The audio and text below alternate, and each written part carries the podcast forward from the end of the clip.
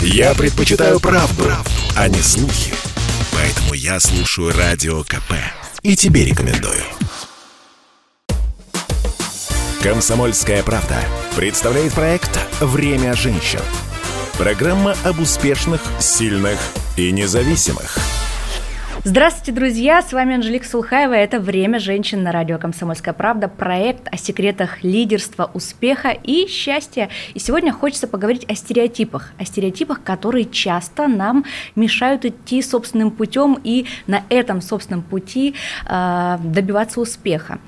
Э, некоторые из них в нашем современном обществе уже мы развенчали. В частности, такое, что женщинам, например, не нужна карьера, больше его уже нет. Но вместо развенчанных мифов и стереотипов часто появляются новые. Новые.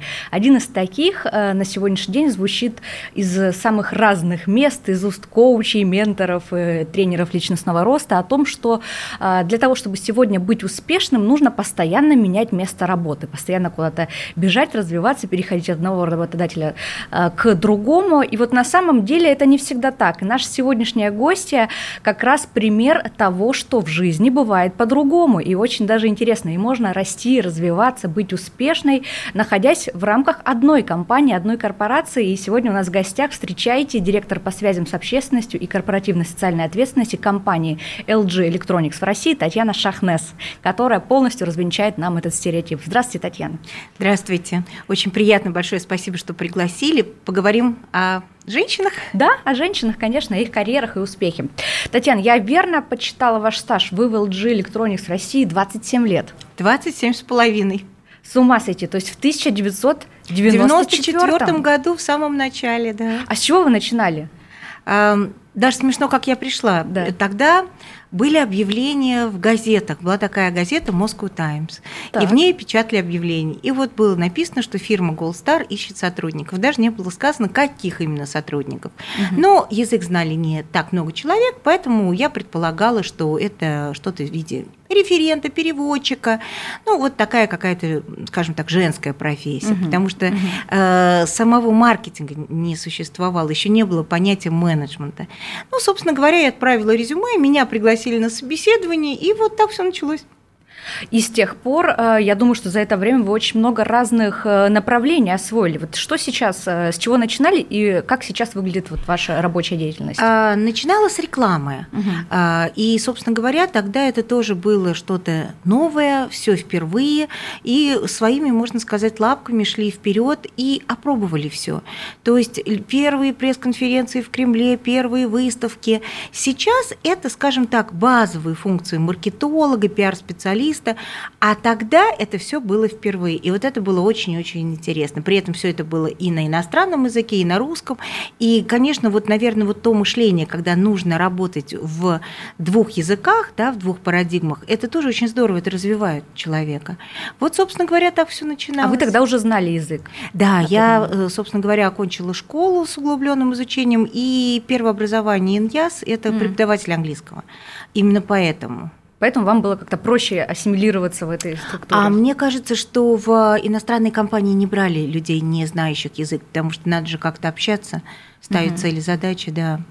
Ну вот вы согласны сегодня, что вот э, этот призыв не засиживаться на одном месте, он э, не всегда как бы действительно э, говорит об успешности кандидата? Ведь ну, можно так всю жизнь переходить с одного места на место и не расти. От чего вот, это вообще зависит? Вы знаете, успех? Я даже в своей книге написала, очень часто это говорит и о неуспешности. Угу. И когда вот вы смотрите резюме человека, и вдруг вы видите, что здесь полтора года, там полтора года, мы же с вами предполагаем, что а, примерно через полтора года вас можно оценить по результатам, потому что первые полгода вы смотрите и присматриваетесь, и ставите какие-то задачи, потом, ну, примерно год вы работаете, и вот сейчас, через полтора года, надо отчитаться. И mm-hmm. в этот момент человек встает и уходит. И, как и мы это наводит его... на размышления. И это очень mm-hmm. часто наводит размышления о том, что, конечно, его работа была оценена соответственно. Или человек, ожидая, что как его оценят, переходит на другую работу. Поэтому это скорее не вызов, это скорее не погоня за чем-то новым, то, что может вас развить, а скорее уход от оценки, очень справедливой и честной. Вот да, мне кажется, да, с этой, с я абсолютно уверена, да, в этом. А, а вот тогда сколько нормальный такой вот стаж на одном месте работы, на ваш взгляд, да, вот когда человек не бежит от подведения угу. итогов своей деятельности, а когда вот действительно он уже зафиксировал чего-то, добился, какие-то проекты развил, и вот, ну, действительно хочет следующего. Ну, хотя бы три с половиной - четыре года. Мне кажется, это логично, потому что человек себя попробует э, в двух-трех направлениях, даже если имеет определенный э, уже описанный функционал. Э, у него, естественно, должна появиться база каких-то знакомств, с которой он переходит в другую компанию и так далее и тому подобное. То есть, в конце концов, есть какой-то результат, который можно весомо оценить. Угу. Есть такое мнение, экспертное, на самом деле, что вот наше новое поколение, поколение альфа, как его называют, угу. это дети, которые родились после две тысячи десятого года и вот сейчас еще вплоть до двадцать четвёртого будут рождаться, они за всю свою жизнь сменят до семнадцати работодателей и даже пять профессий. То есть, ну, если с работодателями еще да. хоть как-то, но да. пять профессий за всю жизнь. Ведь вообще это какой-то нонсенс, потому что а, как было раньше, там, ну, даже в Советском Союзе, угу. например, человек, вот он инженер, и он инженер всю да. свою жизнь. Ну, там он растет, развивается в рамках своей вот этой парадигмы, выбранной траектории. А сейчас, то есть, мы даже профессию будем менять чаще. Насколько вот вам кажется это нормальным? Ну, вот вопрос именно к смене профессий, потому что э, сложно сказать за альфа, но, во всяком случае, за поколение Z э, мы с ними очень много работаем. Uh-huh. И проводили очень много челленджей. Естественно, я участвовала в молодежном форуме, который проводится ежегодно. Вот сейчас э, он э, под Москвой. И мы с ними все время разговариваем. И что э, ребята мыслят? В первую очередь, они хотят найти достойное место работы. То есть, когда говорят, э, скажем, сотни ребят о достойном месте работы, то абсолютно видно, что у них в голове не смена этого mm-hmm. места работы, а найти то, что им по душе. И тогда явно люди не будут бежать оттуда.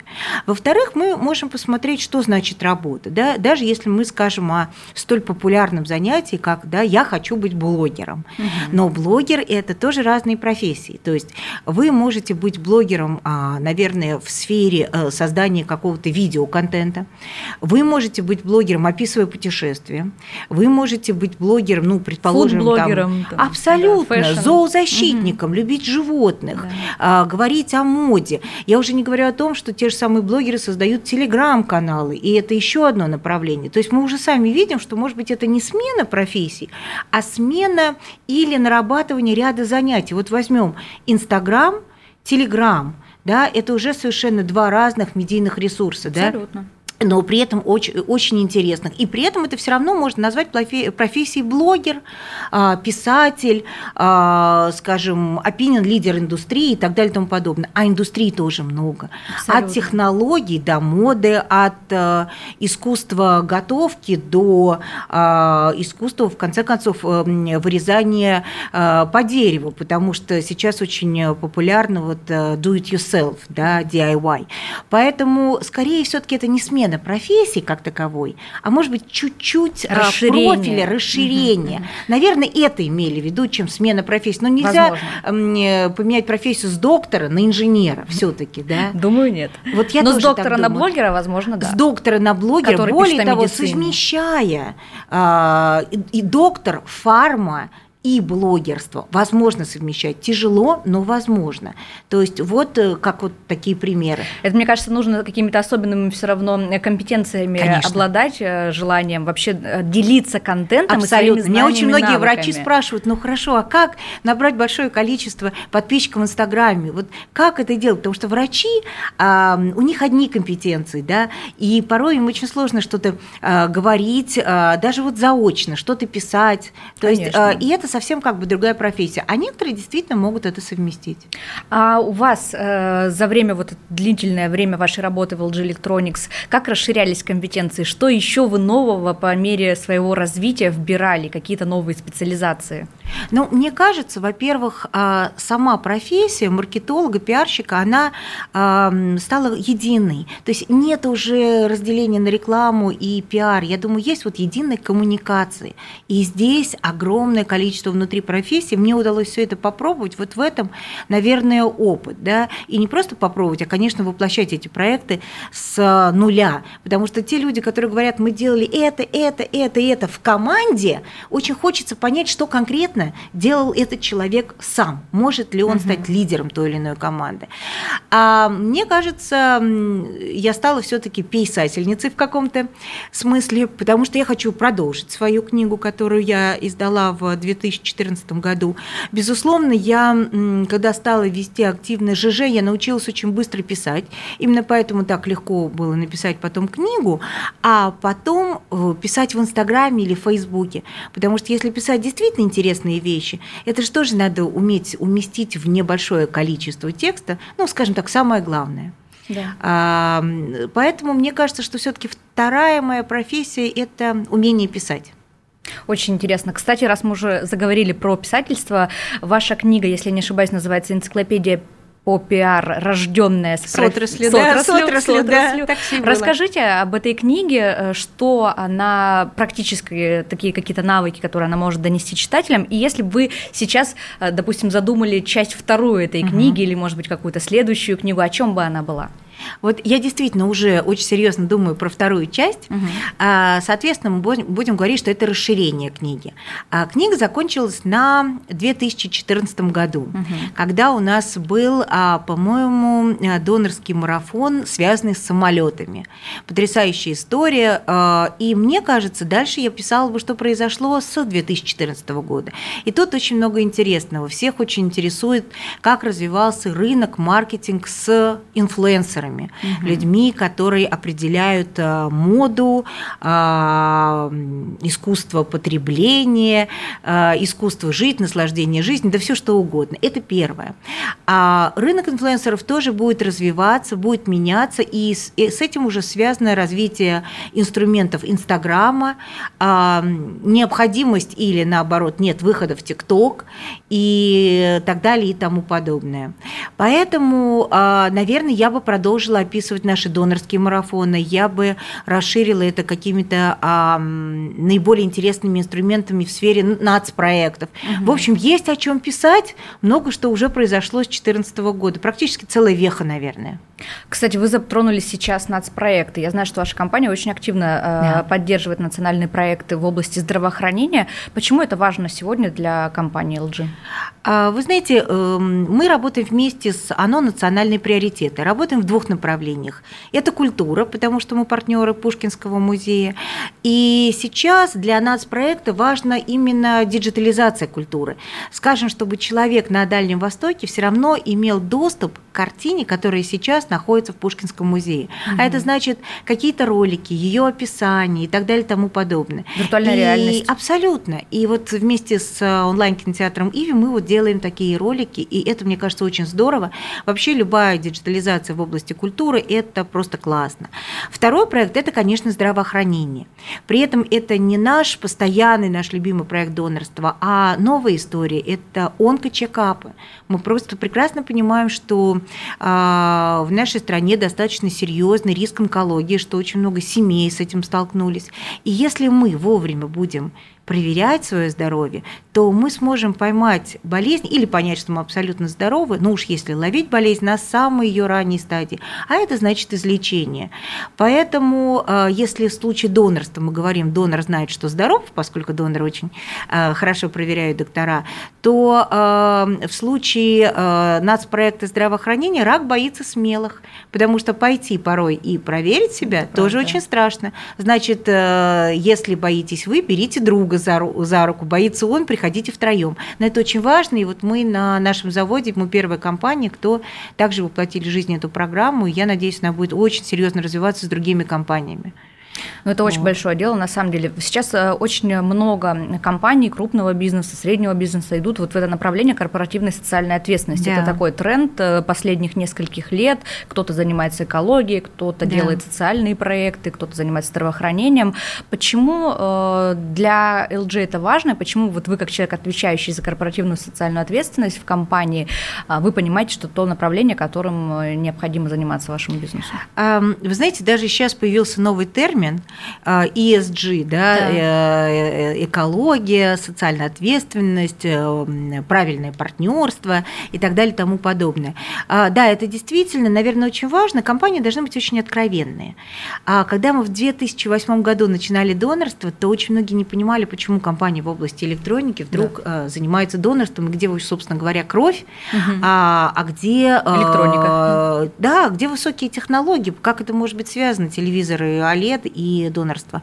Но все очень просто. Если у вас завод в той стране, в которой у вас интересный социальный проект, тем искреннее и откровеннее вас будут понимать люди этой страны. Вам будут доверять разные поколения. От молодежи, мы очень много работаем с поколением зет, я постоянно молодых ребят стараюсь в эти проекты включать. Они сначала даже пугаются, как... но для них это совершенно удивительная вещь, донорство. А потом привыкают. А потом привыкают и ведут за собой очень многих людей, потому что именно молодое поколение может сделать эту тему по-настоящему доброй, модной, вот как бы донести до каждого.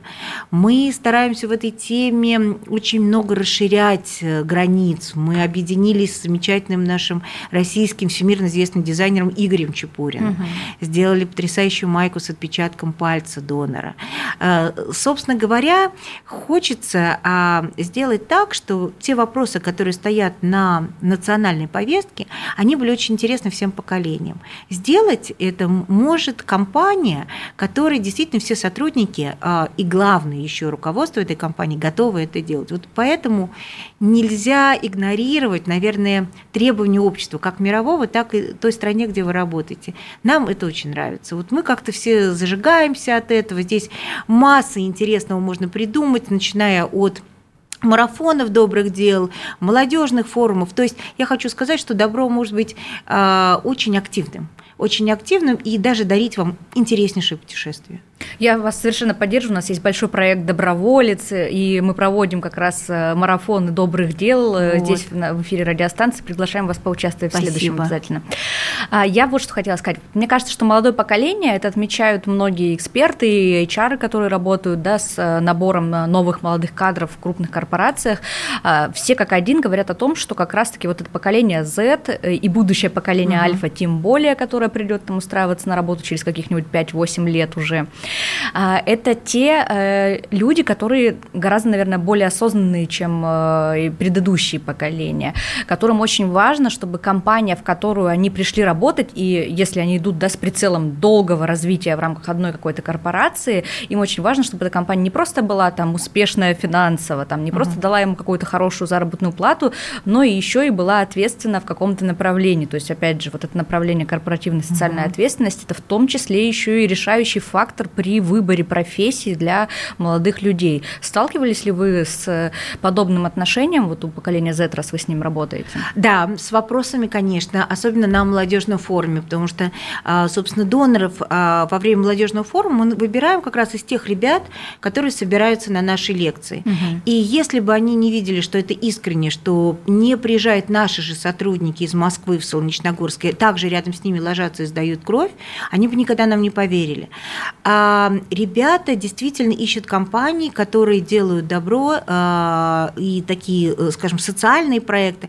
Но я думаю, нам нужно рассматривать это еще не только то, что они ждут от компании, а что еще мы также от них ждем. Mm-hmm. Потому что если они ждут, скажем, быть вовлеченным в интересные дела компании, то компания от них ждет все-таки высокого профессионализма в той отрасли, в которую они приходят. Помимо добрых дел. Абсолютно. То есть очень важно на рабочем месте, безусловно, развивать волонтерство, но и также такую настоящую профпригодность ребят, умение работать, там, безумное трудолюбие и тому подобное. Много молодых ребят у вас в команде сейчас? Вы знаете, у меня в команде, я бы сказала, поколение Y mm. больше. Да, то есть это в основном тридцатилетки, то есть люди, у которых, и которые очень давно работают, и у которых хороший бэкграунд, которые имеют большой опыт непосредственно в нашей компании, и мне это очень нравится. То есть в моей компании люди работают уже от десяти лет, наверное. То есть у вас все такие долгожители. Ну вот у меня получается, что да. Здорово, вы своим примером их вовлекаете. Да, а... но это в моей группе. Так, безусловно, в маркетинге по-разному. Многие приходят, угу. да, разные. Вот вы работаете в иностранной компании, причем не просто в иностранной, а в корейской компании. Я была в Южной Корее довольно давно, но тем не менее, я понимаю прекрасно, что это совершенно другой менталитет, другой образ жизни, отношение ко всему и к женщинам в том числе. Вот легко ли оказалось вписаться в эту компанию? Мне, наверное, легко, потому что я пришла очень давно, и, скажем, это был период юности. Может быть, на какие-то моменты, а будучи очень молодыми, мы просто не обращаем внимания, да. мы просто идем вперед. Может быть, это было бы сложнее, если бы мне было уже лет тридцать, и у меня был бы какой-то накопленный опыт, угу. как может быть по-другому. Поэтому, в общем-то, меня абсолютно все устраивало. Что отличает корейцев, это такое безумное трудолюбие. Я даже помню, был очень такой смешной эпизод, когда я хотела уйти ну, в районе шесть пятнадцать, шесть двадцать с работы, и мне как бы намекнули, ну, хорошо бы уходить чуть-чуть попозже, угу. показать некую свою лояльность, чуть подольше задерживаться на рабочем месте. В принципе, мне кажется, это несложно. Первое – это трудолюбие. Об отношении к женщине, ну, в Корее действительно женщины очень долгое время были хранительницами очага. Это действительно так. При этом всю зарплату кореец всегда отдавал женщине. Нет. Да. То есть это важный такой момент. То есть в любом случае женщина там распоряжается бюджетом. Вот. Поэтому... Что уже накладывает на нее много такой ответственности. Абсолютно. И ответственности, и в то же время такое ощущение свободы. То есть она не находится в тех тисках, что она должна эти деньги просить. Да. То есть ей их прямо отдают полностью. Это здорово. А с другой стороны, действительно, в Корее до недавнего времени не так много женщин занимались бизнесом. И, в общем-то, сейчас действительно происходит серьезное смещение. И даже вот предыдущая дама президента, она, в общем-то, женщина. Поэтому мне кажется, что все меняется. Меняется, увидела ли я на примере нашей компании за тридцать лет. Вы знаете, у корейцев скорее очень важно несколько критериев. Как я уже сказала, трудолюбие, знание, желание сотрудничать в коллективе. Ну, вот такое вот умение пахать. И если вы еще приносите что-то при этом новое и смогли довести это до конца, и это идет на благо компании, ну, вот вы знаете, никто не будет разбираться, женщина это или мужчина. А существует вот такое мнение, что в азиатских компаниях, в том числе и в корейских, ну, вот каждый сотрудник, угу. он выполняет какой-то свой такой узкий да. функционал, то есть он болтик в такой большой-большой угу. системе, и вот строго его деятельность запротоколирована. А как вот новые проекты, которые в том числе вы развиваете у себя в подразделении, внедряются? Это ну, какой-то всегда долгий процесс? Или вы просто можете прийти, объявить какую-то идею и сказать, вот давайте, я чувствую, что это выстрелит? Тут, наверное, очень важно, чтобы в первую очередь первое лицо поддержало эти проекты. Мне, как человек, который очень давно работает в компании, как пиар-специалисту, в общем, в достаточной степени повезло, я всегда имею абсолютно прямой выход на первое лицо. Это, собственно, говорит о том, что какие-то сверхпроекты, которые я вижу не как отдельные, скажем, работы, посвященные либо департаменту телевидения, либо это бытовая техника, а вот такие проекты надо всем. Я могу о них рассказать президенту, делиться с ним. И это очень важно. Именно так все произошло с донорством крови, потому что действительно проект был на тот момент неоднозначный, и очень важно было донести это до непосредственно руководства. И я получила именно карт-бланш. Угу. То есть по принципу мы даем год, расскажи и докажи, что насколько это действительно здорово для компании и для общества. Угу. Да. То есть во-вторых, проактивность очень нужна. Все равно. То есть человек может обладать определенным функционалом. Но можно взять любой пример. Это, скажем, взаимоотношения с партнерами, продажи, э, все что угодно. Но даже на любом рабочем месте можно иметь совершенно потрясающие отношения с клиентами, можно развивать продажи и промо, а можно просто сидеть и делать от сих до сих. То есть мне кажется, что все-таки очень важно это такая вот хорошая проактивность. Она всегда пробьет себе дорогу. А вот, кстати, про проактивность. Как вот сохранять эту проактивность в течение долгого времени, когда ты работаешь в одной компании? Ну, рано или поздно, так или иначе, может затянуть какой-то, в какое-то болото трясину. Есть, будет ощущение, что вот все это я уже видела, это мы уже проходили, это делали, тут я все знаю. Вот как делать так, чтобы не выгореть и оставаться вот зажженной своей работой? Наверное, это происходит, если сами проекты меняются внутри компании. Вот вы абсолютно правы, если делать один и тот же проект, то либо надо в нем находить какие-то угу. новые элементы, связанные со спортом, здоровьем, нацпроектами, марафонами на различных видах транспорта и так далее и тому подобное, либо вы открываете для себя какие-то интересные новые истории, плюс, конечно, смена людей. В каждом проекте вы всегда встречаете а, новых партнеров извне. Угу. И знакомясь с новыми людьми, это тоже становится очень интересным. Вы уже не можете рассматривать этот проект как старый. А, руководство в любых западных компаниях также меняется где-то раз в пять-четыре года. Очень часто приходят люди также с новыми идеями, которыми мы обмениваемся. Угу. В общем, а, будучи, вот, скажем так, проактивной, и еще очень важный момент, важно посещать какие-то интересные мероприятия, связанные с вашей профессией, слушать какие-то дополнительные лекции. То есть не замыкаться в тех знаниях, которые вы уже получили, и вот той рутине, которая есть. Вот если все вместе это работает, новые идеи придут точно. Кругозор нужно расширять. Постоянно причем. Да. В одном из ваших интервью я прочитала интересную вещь, что в восточных компаниях ты условно ничем не рискуешь, поддерживая и обучая какого-то новичка, потому что он точно не, пры- не перепрыгнет через твою голову и не займет твое место. То есть пока ты на своей позиции, вот эти люди новенькие, они будут всегда на ступеньке пониже. Вот расскажите поподробнее. Мне кажется, что, ну, по крайней мере, в российских компаниях всегда есть некий страх у руководителей, проектов, там, отделов и так mm-hmm. далее, принимать каких-то ярких, может быть, mm-hmm. личностей, людей на работу, потому что существует риск, что рано или поздно этот человек тебя заменит на твоем месте.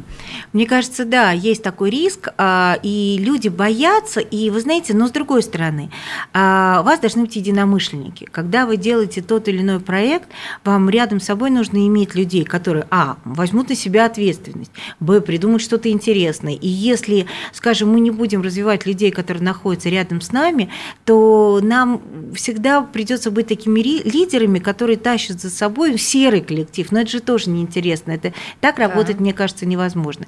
Что касается развития карьеры, вы знаете, люди могут переходить и на смежные должности. То есть из пиара в маркетинг, из маркетинга в пиар. Другое дело, как бы хотят они развиваться в другой сфере, или им очень нравится то, где они уже находятся. Но я считаю, что плох тот руководитель, который не развивает и не дает эти возможности для сотрудников. Это неправильно. Соглашусь. А что вообще из корейских или, может быть, восточных компаний стоило бы перенять нашему российскому бизнесу, на ваш взгляд? Я думаю, трудолюбие. А трудолюбие, которое может вас подвигнуть выйти в субботу и воскресенье, и работать ночью. И, наверное, это умение слушать, умение посмотреть со стороны на твой проект. Но все-таки на первом месте я поставлю трудолюбие. А какой, на ваш взгляд, сегодня должна быть успешная женщина? Вот в чем ее реализованность в профессии и вообще в жизни? Вы знаете, мне кажется, счастливая та женщина, которая, ну, если мы будем говорить про работу, которая занимается тем, что ей очень нравится. Как мы говорим, да, сделайте из работы хобби, вам не придется ходить на работу. Вот, наверное, вот у меня абсолютно всегда такое ощущение счастья, когда я иду на работу. То есть, безусловно, делаются какие-то рабочие планы на три месяца, на год. И даже пандемия их, к счастью, не может поколебать, потому что я сейчас как раз посчитала количество мероприятий за последние три месяца у нас больше, чем за тот же период в две тысячи семнадцатом и две тысячи восемнадцатом году. Да, абсолютно. У нас жизнь продолжается. И просто, наверное, нужно человеку научиться вдохновлять, ну, как бы сама себя. Я счастлива, это точно. Это очень здорово. А вот про пандемию, раз уже заговорили, uh-huh. как перестроилась ваша работа? Ведь действительно очень много ивентов проводит компания эл джи в России, и что, они все перешли в онлайн? Как это было? Нет, они вообще не переходили в онлайн. Мы э, работали из дома где-то полтора э, месяца. Э, это было очень интересно. В частности, кстати, один из э, очень хороших проектов по здоровому образу жизни мы сделали именно с ка пэ. Uh-huh. Э, я хочу сказать, что что первые полтора месяца вы всегда собираетесь и хотите показать очень хорошие результаты, как бы вопреки всему, вопреки тому, что мы, да, слышим по телевидению, мы хотим как-то не думать о том, что нас окружает какая-то обстановка, скажем, эпидемиологическая или еще что-то, и поэтому мы стараемся действительно собраться.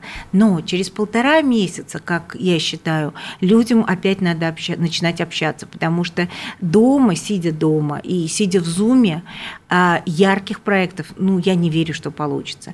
И, к счастью, с мая, как только народ был возвращен на работу, мы стали опять работать очно. Безусловно, существуют правила, которые мы выполняем, когда нужно тридцать процентов на удаленке и так далее, но, тем не менее, очень большое количество людей в офисе. Мероприятия в тот период, когда они не отменены, а огромное количество времени они были не отменены, мы проводим. Поэтому в этом году мы провели и несколько дней донора. А, безусловно, медицинские мероприятия очень важны, потому что кровь э, в стране должна быть.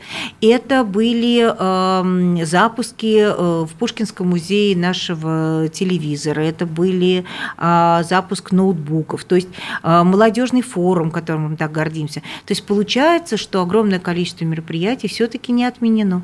Героическая какая-то работа у вас была. Да, веселая, я бы сказала. Я бы сказала, веселая и счастливая. Все, значит, перешли на удаленку, поняли, что ну вот, вот так, в новой реальности мы теперь работаем все, и планерки, и совещания в зуме и так далее, и по минимуму все контакты, а эл джи продолжала. А какие-то, какие-то совещания перенесены в Webex, но без живого общения ничего быть не может. Нет, команды нет. Нету энергетики. Вы знаете, компьютер, вот мы говорим про искусственный интеллект, очень простой ответ. Компьютер энергетики не передаст. Да, поэтому, да, особенно креативные всякие нет, идеи, они не приходят. Нет. Да. А во время мероприятий самое главное, основа любого мероприятия – это креативные идеи. Вот за что будут любить журналисты, телеграм-каналы, блогеры и так далее. А за возможность увидеться – это уже действительно становится каким-то огромным да. плюсом. А Б за креативные идеи, которые все равно претворяются в жизнь.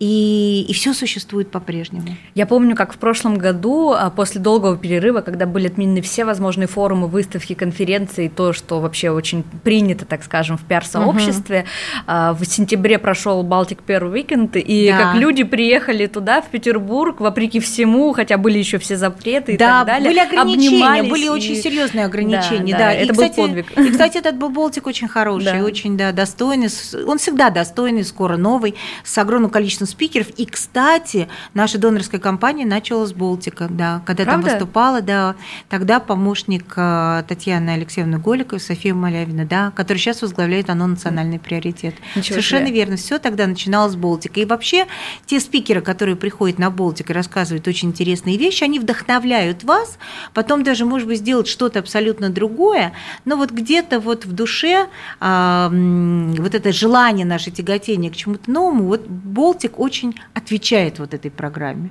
Прекрасно. Заодно проанонсировали мероприятие, которое да, будет конечно, в сентябре в да. этом году. Как сегодня выглядит ваш рабочий день, вот стандартный? Я очень долго думала, чем отличается рабочий день сегодня от того, что двадцать семь лет назад. Скорее, это можно разделить на две части. Изменились инструменты, вот самые простые гаджеты, да. с которыми мы работаем. То есть это уже не печатная машинка, да, и, э, скажем, а это очень современная техника, и очень много среди них смартфоны. Это что касается техники и технологий. Изменились ли люди? Ну, э, признаем, что э, инфлюенсеры, телеграм-каналы, э, онлайн, э, веб-истории, это все ведется людьми.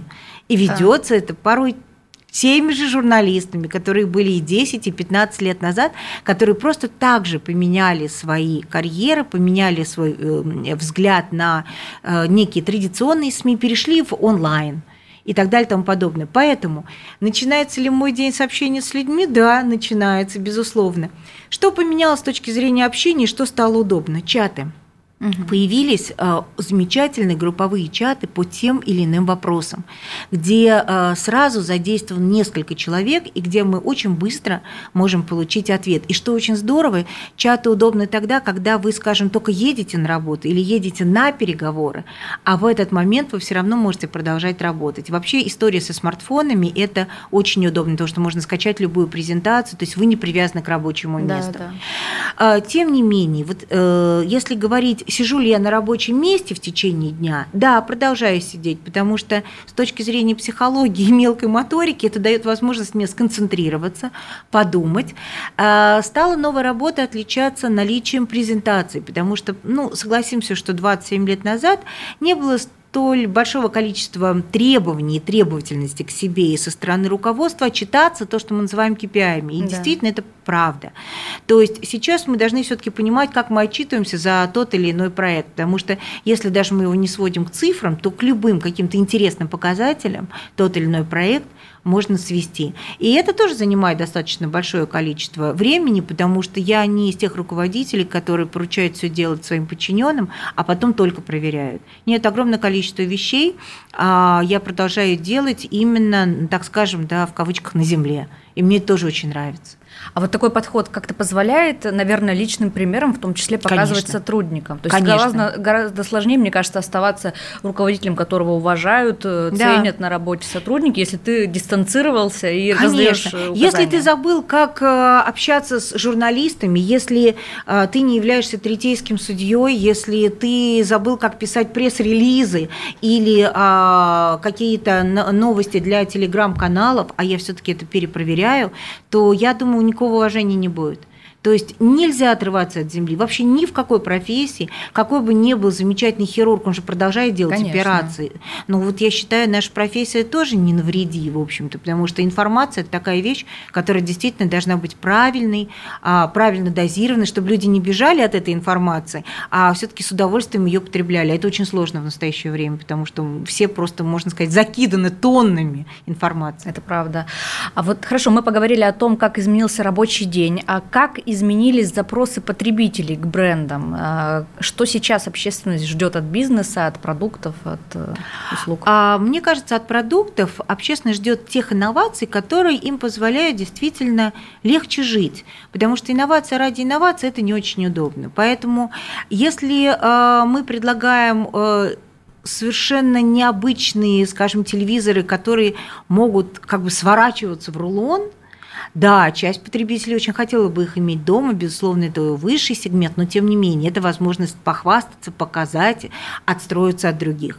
Для большей части людей, безусловно, удобство в бытовой технике – это сочетание хорошего дизайна, потому что сколько мы сейчас уделяем внимания ремонтам, сколько да. мы техники обновили во время пандемии, которая, оказалось, рычит, громко хлопает дверью, не является бесшумной, как мы хотим.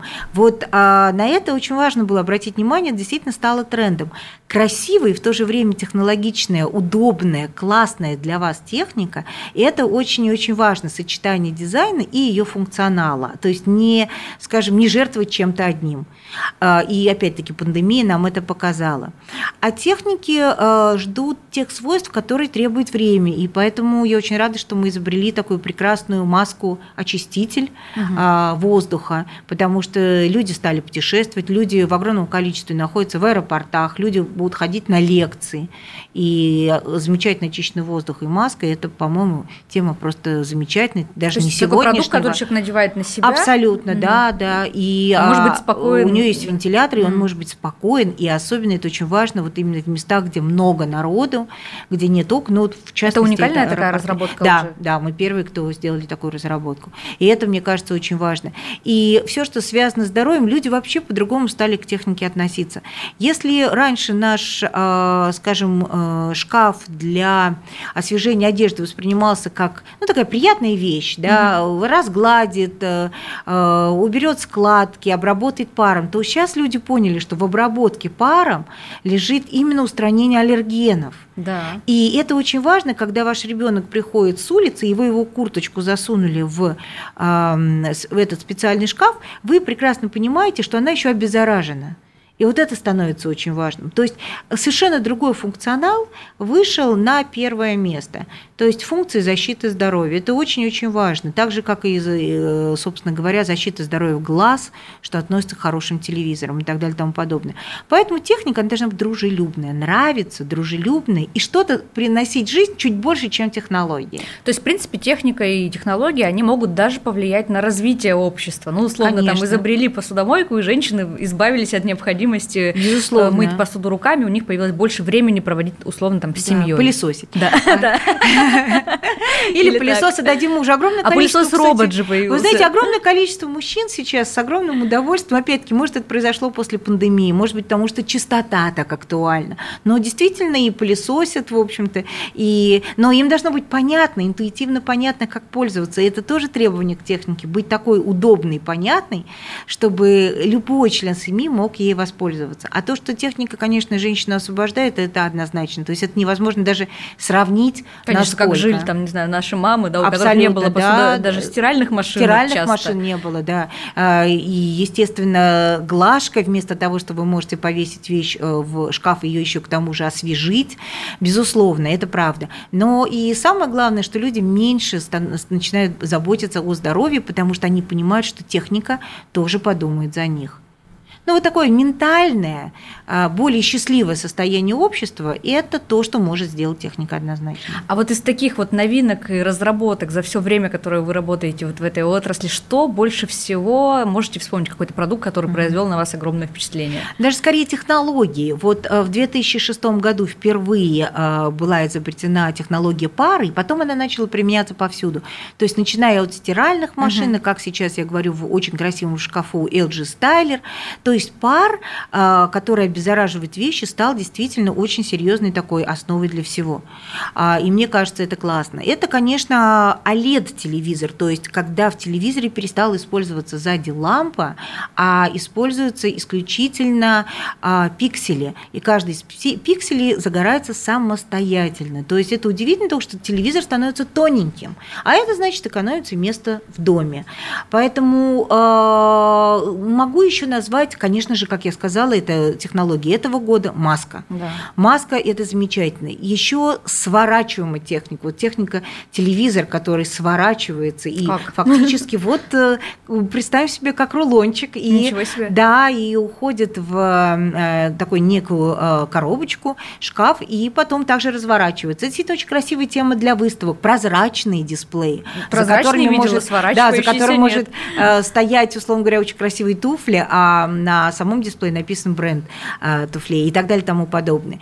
То есть э, техника может украшать не только дом, она может украшать пространство. Вот это, кстати, новое такое, наверное, у техники э, предназначение, огромные аэропорты, э, самолеты, яхты, э, э, выставочные пространства. Может уже украшать большие-большие такие сборные, красивые э, кубы. То, то есть, собственно, тот бизнес, который мы называем бизнес-то-бизнес. Может быть, вы видите, видели в Шереметьево-Б огромный, конечно, очень красивый конечно. экран. На нем то демонстрируется то Кремль, то Шаляпин и так далее. Это тоже эл джи.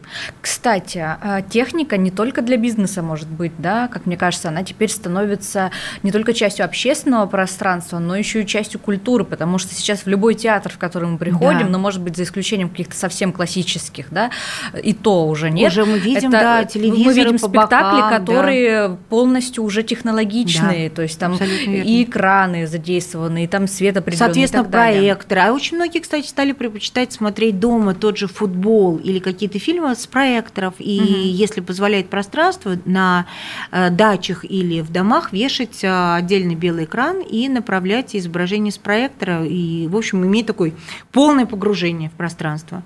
Почему? Я уже не говорю о развитии киберспорта. И сейчас огромный, просто даже в нашей стране около шестьдесят миллионов человек увлекается, скажем, различными компьютерными играми. Скоро вообще считается, что на Олимпиаде будет вот такой вид спорта, как киберспортивные турниры. А это, соответственно, очень высокого качества мониторы, чтобы не вредить глаза. удобные, с хорошим откликом. Вот, собственно, вот так развивается техника. Интересно, общем, техника, да? И технологии полностью оккупировали нашу жизнь. Да, да, да, они следуют обществу. Да. И, ну да, но для меня это, конечно же, смартфоны, потому что когда вы можете действительно входить в чаты и смотреть презентации на огромном расстоянии и быстро отвечать людям, вот этого раньше не было, и это здорово. Это очень хорошо повышает эффективность работы, безусловно, потому что безусловно. Ты всегда и на скорость, связи. Потому что мы сейчас все-таки за скорость. И вот когда люди говорят, уехали в отпуск, мы без связи. Я понимаю, что нельзя человека попусту беспокоить, но с другой-то стороны, на связи-то мы должны быть. Но при этом хочется же когда-то и отдыхать от хочется. Техники. Вы хочется. Вообще позволяете себе какой-то отдых вот такой, когда вы полностью отключили все гаджеты и расслабились, и остались там наедине с близкими, родными, не знаю, с природой? У меня, у меня возможность даже не отключить гаджет, а что-то поснимать. Вот мы сейчас были буквально на прошлой неделе на Камчатке, я с огромным удовольствием снимала Reels, угу. такая новая функция Инстаграма, да. про виды Камчатки, про фауну, про медведей, про ловлю рыбы и так далее и тому подобное. Это вас расслабляет? Про касат. Мне это очень расслабляет. И мне, кстати, очень нравится набирать вот такие ролики на телефоне, плюс я сама с удовольствием ролики монтирую на телефоне. Как бы так, как это не относится к работе, а относится к чему-то очень живому, красивому, мне очень хочется этим поделиться с подписчиками. Вот я, кстати, отдыхаю от этого. То есть я уже тогда считаю, что это не гаджет, угу. а это, ну, как будто вы книгу читаете, да, это вот такое удовольствие уже. Так вот, может быть, ваша такая дополнительная специализация, то, о чем мы говорили в начале эфира, это стать режиссером, снять какой-то фильм, не задумывались о таком творческом а, раз... Нет, о режиссёре, развитии? Да, я много разговаривала с Егором Кочеловским на эту тему, угу. нет, скорее режиссером нет, но пиар-специалист, когда выстраивает кадр, да, съемки, особенно видео, он все-таки тоже должен обладать определенным видением. И, кстати, вот когда мы говорили про нашу профессию коммуникатора, вот я сейчас поняла, еще очень важная, помимо трудолюбия, вещь – это уметь предвидеть какие-то аспекты в профессии или в обществе, которые часто меняются.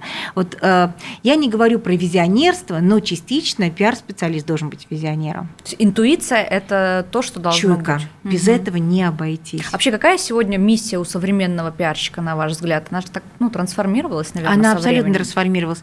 Мне кажется, делиться тем, что интересно тебе, что, конечно, входит в часть твоей профессии, но сделать это так, чтобы людям это было интересно.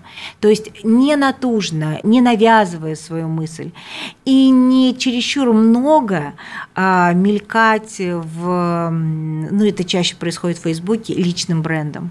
Больше да? как-то совмещать это, мне кажется, с интересами той компании, в которой ты работаешь, или, может быть, с твоими интересами, которые может разделить много человек. Но постараться обойтись без хвастовства. А вот сейчас все напротив говорят о том, что как важно развивать личный бренд, что он поз- помогает и в карьере, и там для внутреннего твоего пиара, и для внешнего, и для твоей какого-то, не знаю, капитализации на рынке труда mm-hmm. в том числе, да? А так ли это, на ваш взгляд, ну, с учетом того, что вы да. сказали, что можно и поменьше? Как вы, вы вообще занимаетесь своим собственным личным брендом? Вы знаете, я пишу о себе в связи с профессией. Угу. Я очень мало пощу фотографий, которые относятся к моим, скажем там, ну, исключительно моим портретным каким-то, угу. или э, фотографии в одежде, или угу. прочему. Скорее, это, если это одежда, это знакомство с дизайнерами. И почему мне близок этот дизайнер, и что он делает, и так далее, и тому подобное. Потому что это может быть интересно большому количеству людей. Говоря о профессии, о технологиях, я также стараюсь поделиться, почему эти технологии интересны лично мне. То есть, мне кажется, в... можно строить личный бренд, но в нем должно быть очень много искренности. Содержание. И очень много, да, должно быть посвящено тому все-таки, чем вы занимаетесь.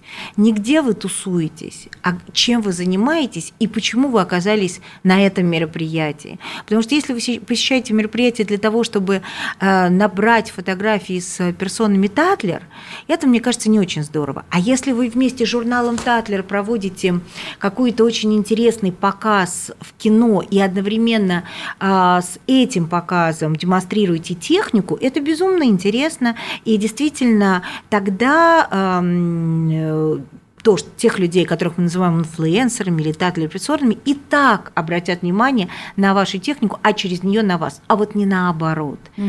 Вот мне кажется, это так.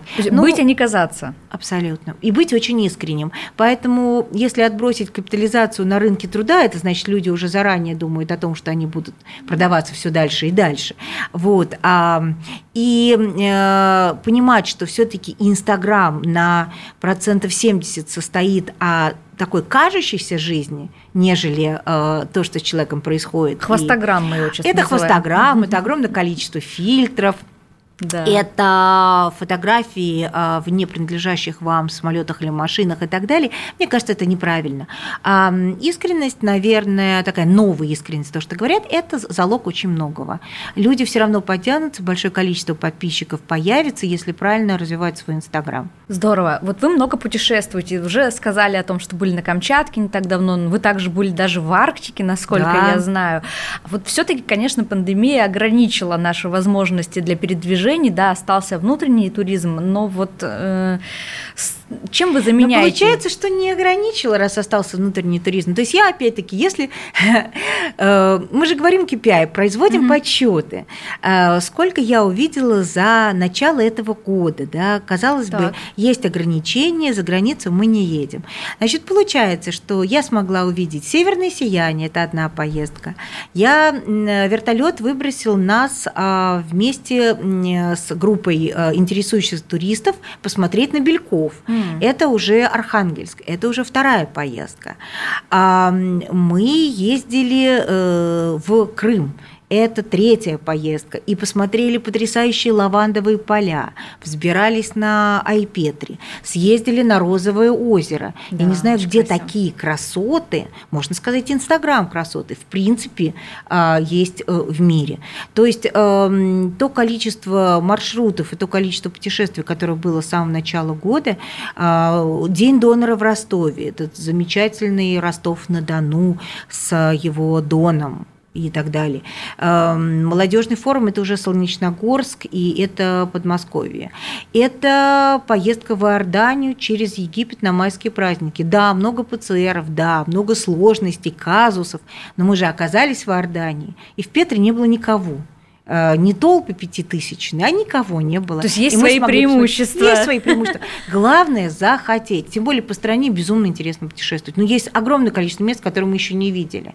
Вот. Мне кажется, что... Важно видеть возможности, как и во всем. Конечно. Да. У меня не произошло снижение количества путешествий. Просто у меня традиционно путешествия были летом и зимой. Они остались точно так же, и летом, и зимой. Зима – это была Кисловодск, угу. то есть наш такой регион вод. Да. Это же очень интересно. Наша Венгрия. Да. Вот. И это было очень Все, интересно. Все, кстати, хвалят, у меня много знакомых. Да, Кисловодск, съездили. Минводы, Ессентуки. Сейчас эти регионы очень поднимаются, там строят дороги. Вот это тоже интересно. То есть я хочу сказать, что просто ну, надо поменять маршрут и искать, что можно самое интересное найти на этом маршруте. И все.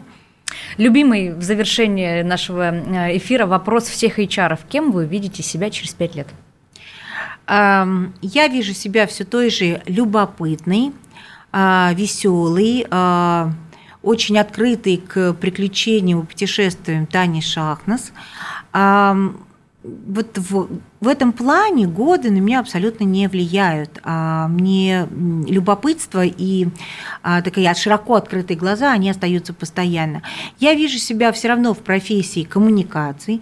Я уверена, что впереди еще очень много интересных проектов, но я очень хочу, чтобы они были связаны с коммуникациями, и тогда я могла бы а, писать все больше и больше книг, продолжать а, свою книгу. Мне кажется, она будет вечной, я просто буду ее переиздавать и дописывать новые главы о том, как же будет развиваться наша отрасль. Мне кажется, это очень интересно. Соглашусь.